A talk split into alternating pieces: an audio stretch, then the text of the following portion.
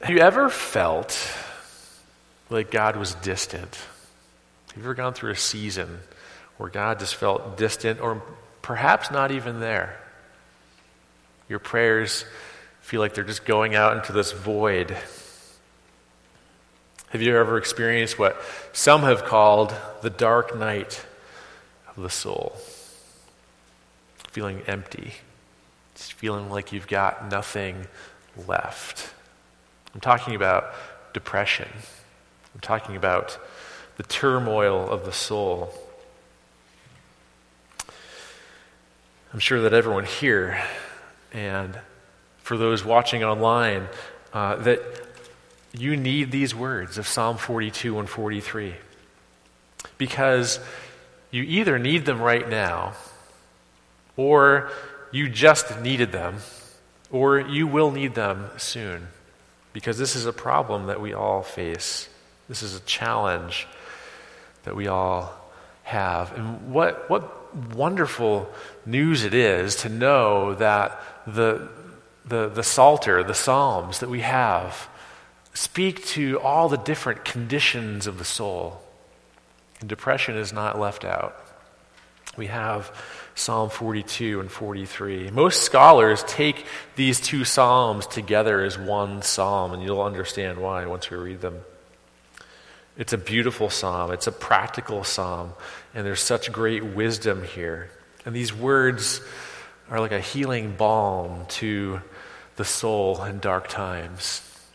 So we're going to read now Psalm 42 and 43. And as I do, I invite you, if you're able, to stand out of reverence for God's word.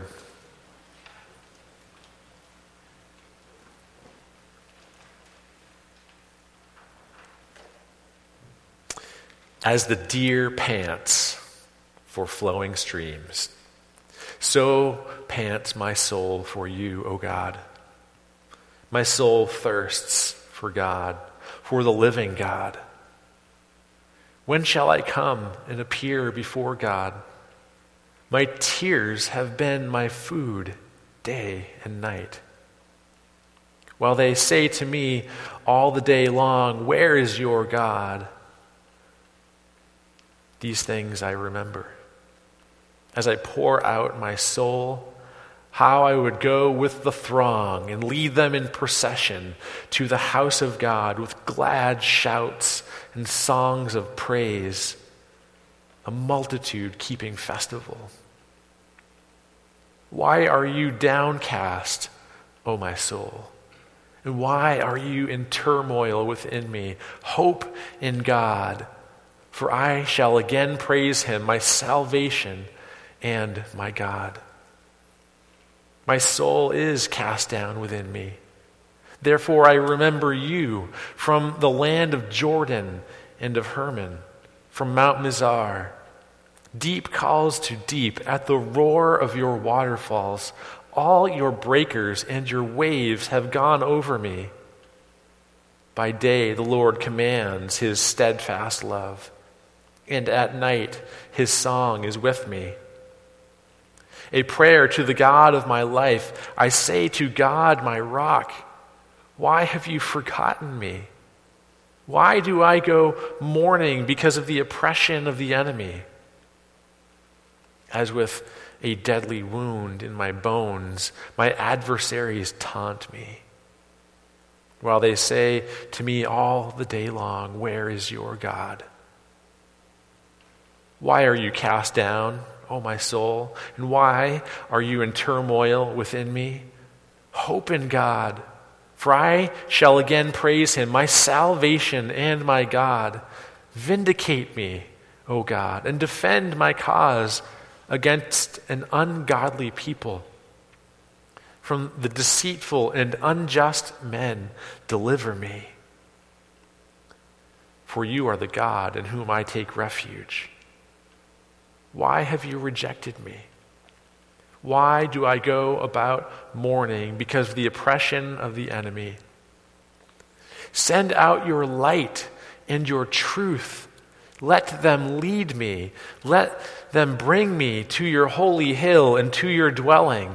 Then I will go to the altar of God, to God my exceeding joy, and I'll praise you with the lyre, O God, my God. Why are you cast down, O my soul? And why are you in turmoil within me?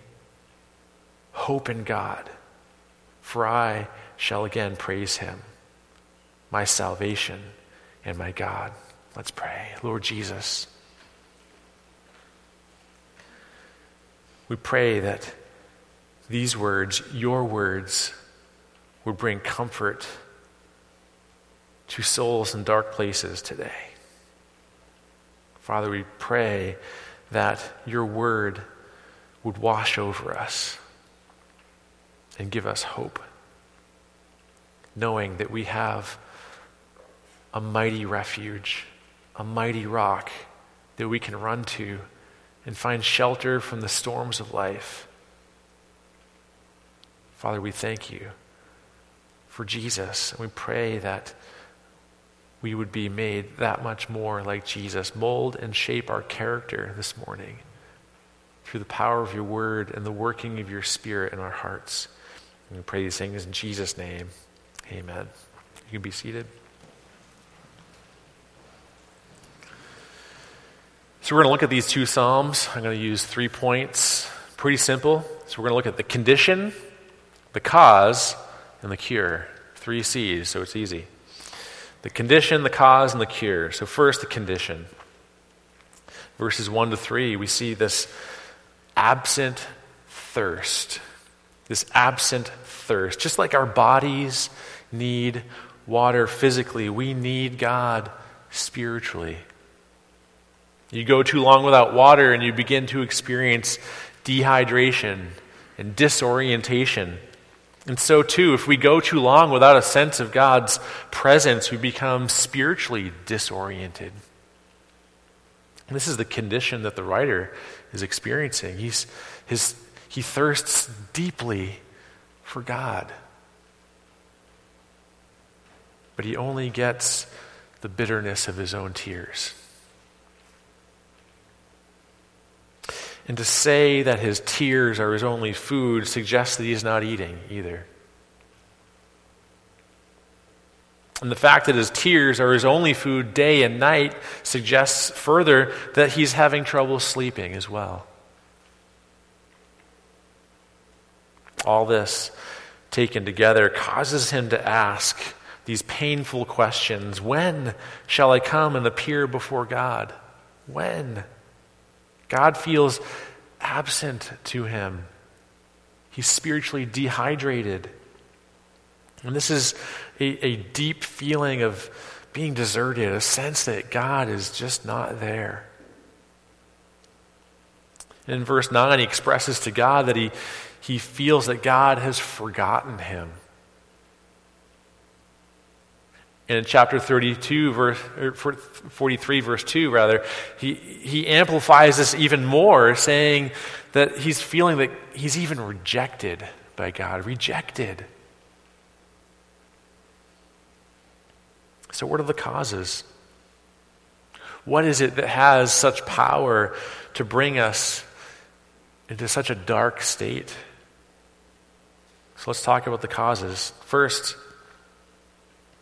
we're not to assume that depression and a troubled soul are the result of some sin in our lives. There's no indication in this text that the psalmist has done anything wrong to cause this particular depression. And it's true that sometimes a person can feel downcast because of something that they've done wrong and that they feel guilty for, but not always. So we need to be careful not to label this as uh, a uh, sort of a, a reductionistic cause of their, it's always because of sin, because that's not true. Experiencing depression or turmoil of the soul doesn't mean that you've done something wrong. You can be doing everything right and still experience this absent thirst, feeling forgotten, feeling rejected, the condition comes to spiritual giants as well as those who are weaker in their faith. Here's a couple examples Moses in Numbers chapter 11 pleaded with God to take his life. Elijah, too, the same thing. In 1 Kings 19, asked God, Take my life. Take my life. Job, too, despaired of life. And we know that his suffering was not a result of sin in his life. Even great, the great prince of preachers, Charles Spurgeon, I don't know if you knew this, but he suffered mightily from depression. And he once likened himself to Job and quoted Job 7:13. He said, "My soul chooseth strangling rather than life." And Jesus himself prayed these words to the Father, "And now is my soul troubled. What shall I say?" And it's Jesus who is, who is described in Isaiah 53 3. He was despised and rejected by men, a man of sorrows, acquainted with grief. As one from whom men hide their faces, he was despised, and we esteemed him not. So if you're struggling with that dark night of the soul, know that you're not alone and that you're in good company because Moses, Elijah, Job, even Jesus have been there.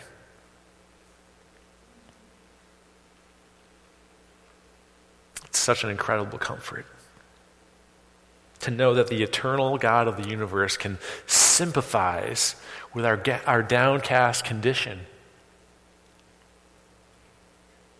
How profound is that?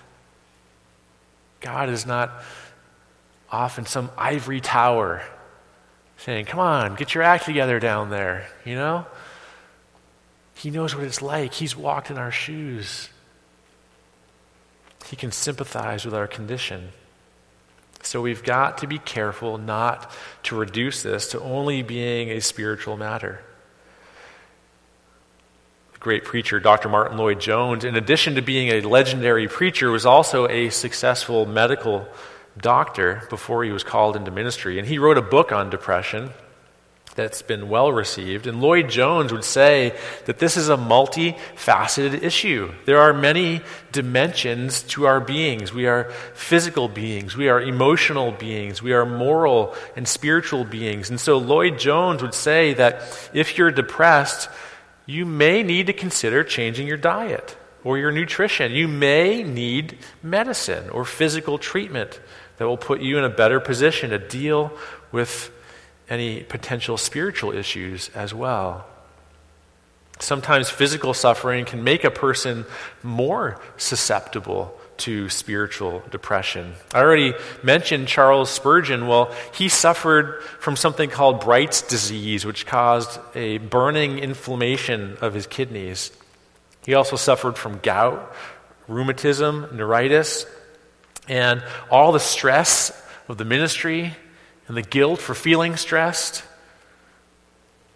And if that were not enough, he often endured stinging accusations from harsh critics who would tell him that his suffering is a result of God's judgment on him. So we need to be careful not to take an overly reductionistic position when we consider the causes of depression because it is complex. A secular therapist will look at this and, and they see only a matter of brain chemistry. So, here, take a pill, that's it. A moralistic Christian will see this as only a spiritual failing and say, you just need to repent and pray more and read your Bible more, and that's it. Another approach is just to, just to love the person and comfort them and support them, but that's it. There's something really interesting here. Uh, in 1 Kings 19, uh, we read about uh, Elijah just having gotten done with this battle with the prophets of Baal, you, you, probably remember the story. He's on the top of Mount Carmel, and they, they both present their sacrifices, and he has his drenched with water, and they pray each to their God. And, uh, you know, the God who sends fire from heaven and consumes the sacrifice, he is, he is the Lord.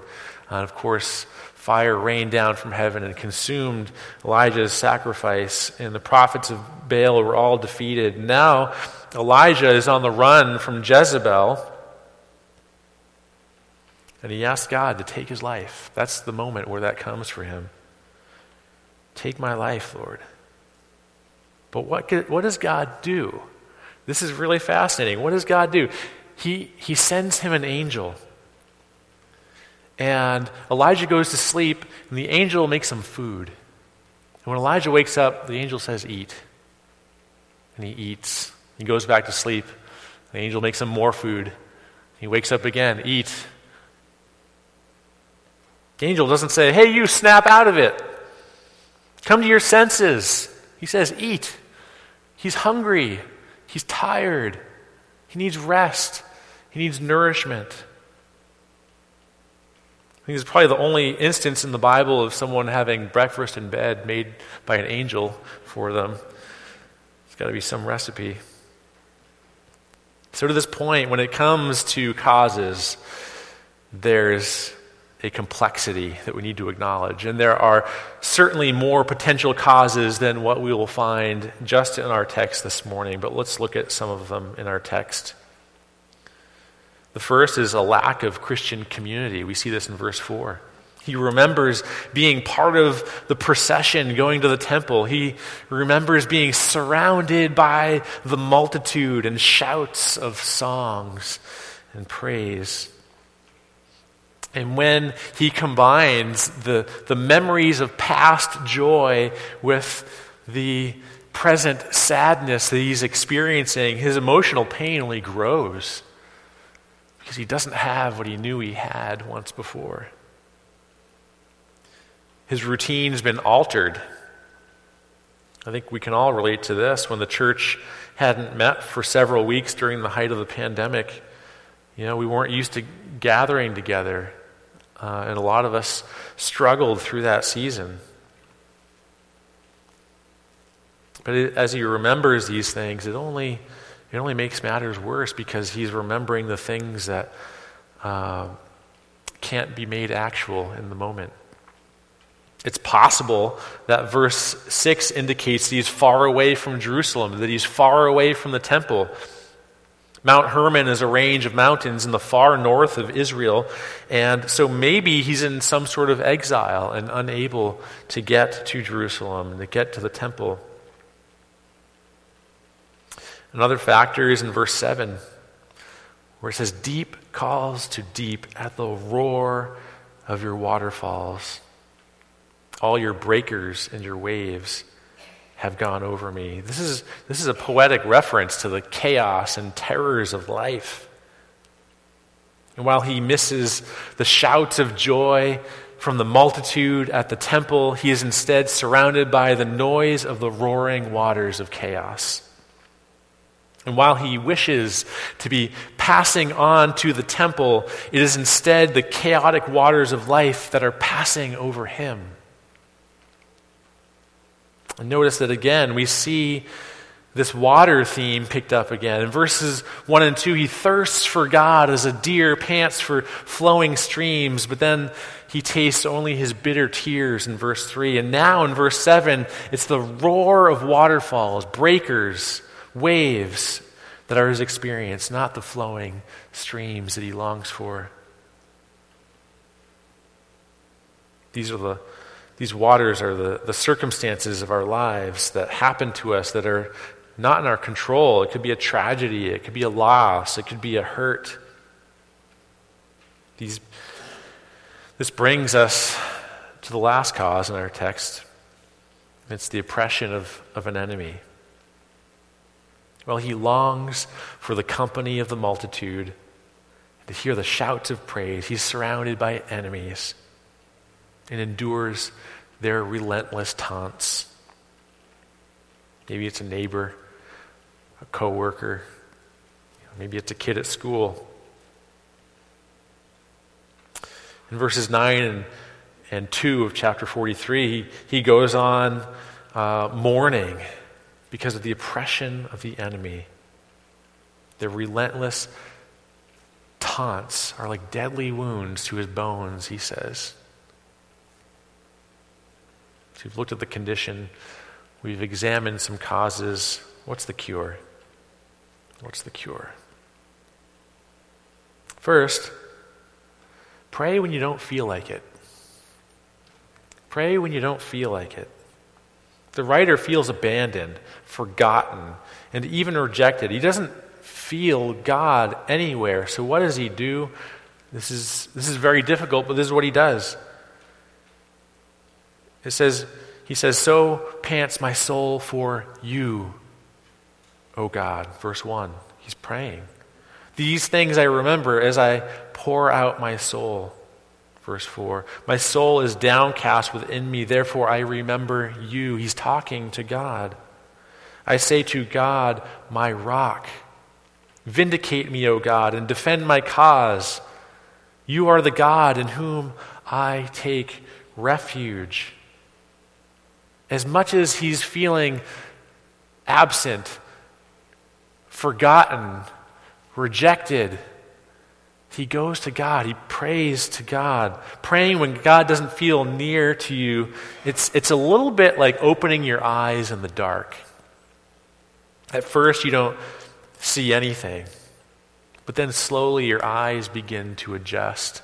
And you can kind of make out the, the shadows in the room. Maybe there's some sun, some moonlight breaking through your shades, and it's, it's uh, illuminating something in the room there.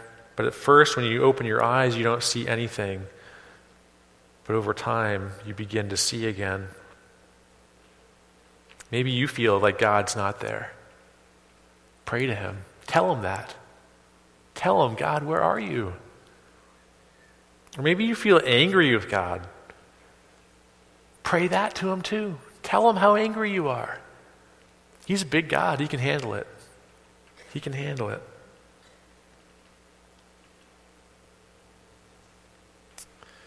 This is what the psalmist does.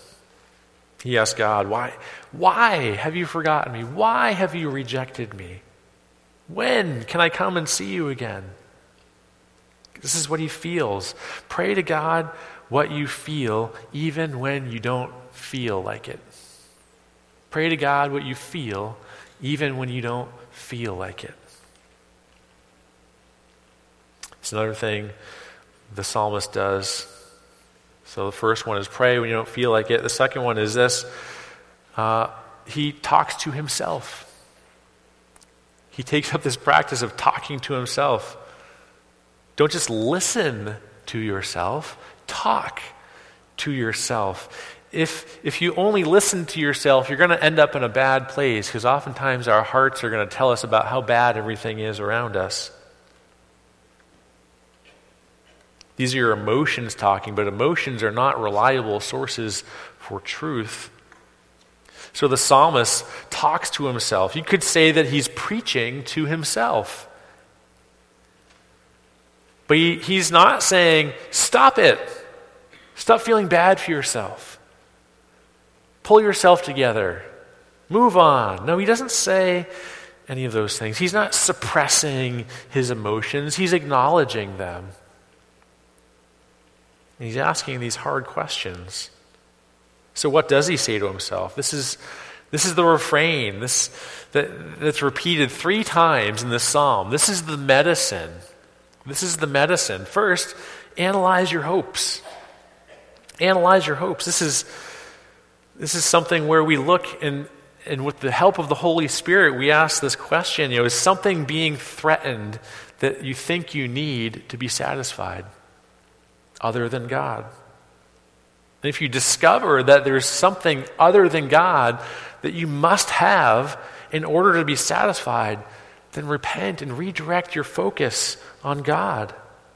Put your hope in God, the psalmist says to himself. Another thing he does is to remind himself of what is true. He declares with such confident assurance that I will again praise him, my salvation in my God. He knows that God will carry him through this season. This is not because he is so resilient or resourceful. No, it's because God is so faithful. He knows this to be true because God is so faithful. Here are these words of Jesus in John 10. He says, I give them eternal life they will never perish, and no one will snatch them out of my hand. My Father who's given them to me is greater than all, and no one is able to snatch them out of the Father's hand. Or these words of Paul at the end of Romans chapter 8. He says, For I am sure that neither death, nor life, nor angels, nor rulers, nor things present, nor things to come, nor powers, nor height, nor depth, nor anything else in all creation will be able to separate us from the love of God and Christ Jesus our Lord. Nothing. Nothing. The psalmist also recognizes the sovereign and faithful hand of God in his circumstances. In verse 8, he recalls God's Hesed love, his faithful and loyal love. And just before this, he identifies God as being the source of the chaotic waters that are breaking over him. Look at what he does. He says, he doesn't just say the, the waterfalls or the breakers or the waves. He says, Your waterfalls, your breakers, your waves. In other words, he's comforted by the fact that his sufferings are not the touch of an indifferent or antagonistic stranger, but they are the touch of a faithful and loving God. And God is not asleep at the wheel, and He is in control, and He loves us. Listen to these words Psalm 119, verse 75. He says, I know, O Lord, that your rules are righteous, and that in faithfulness you have afflicted me. How do these two things go together? Faithfulness and affliction?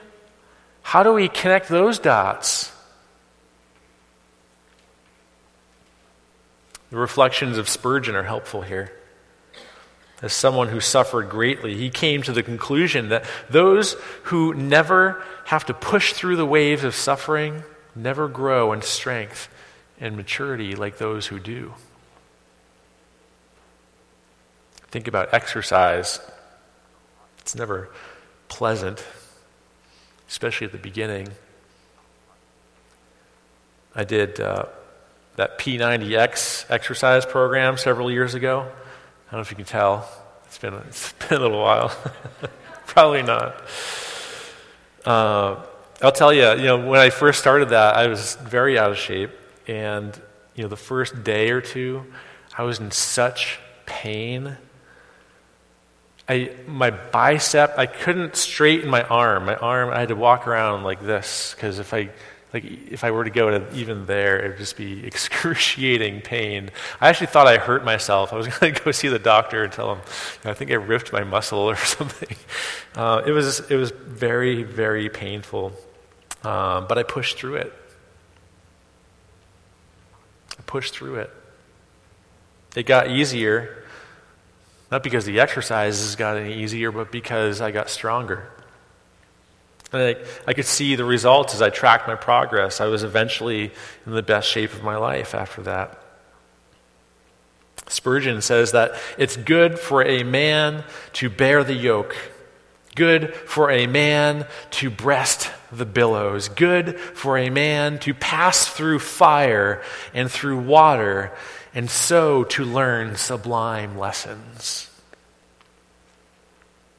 Spurgeon learned by experience that trouble both strengthens us and it also reveals to us where we are weak and need to get stronger. Losses reveal the ultimate insufficiency of everything around us that we cherish. And they help us to appreciate the ultimate sufficiency of Jesus all the more. In all these ways, God uses our suffering for our good. I love the words of verse 8 that follows verse 7. The psalmist recognizes God's hand in his suffering. And he says, By day the Lord commands his steadfast love, and at night his song is with me. Lastly, the psalmist asks God to send forth his light and his truth, reminding ourselves of the truth, of the true and faithful promises of God is like a beacon of light in the darkness. God's promises alone dispel the fog of depression and help us to see what is good and true and right. What a comfort it is to have such an objective truth that does not depend in any way on our ability to feel it.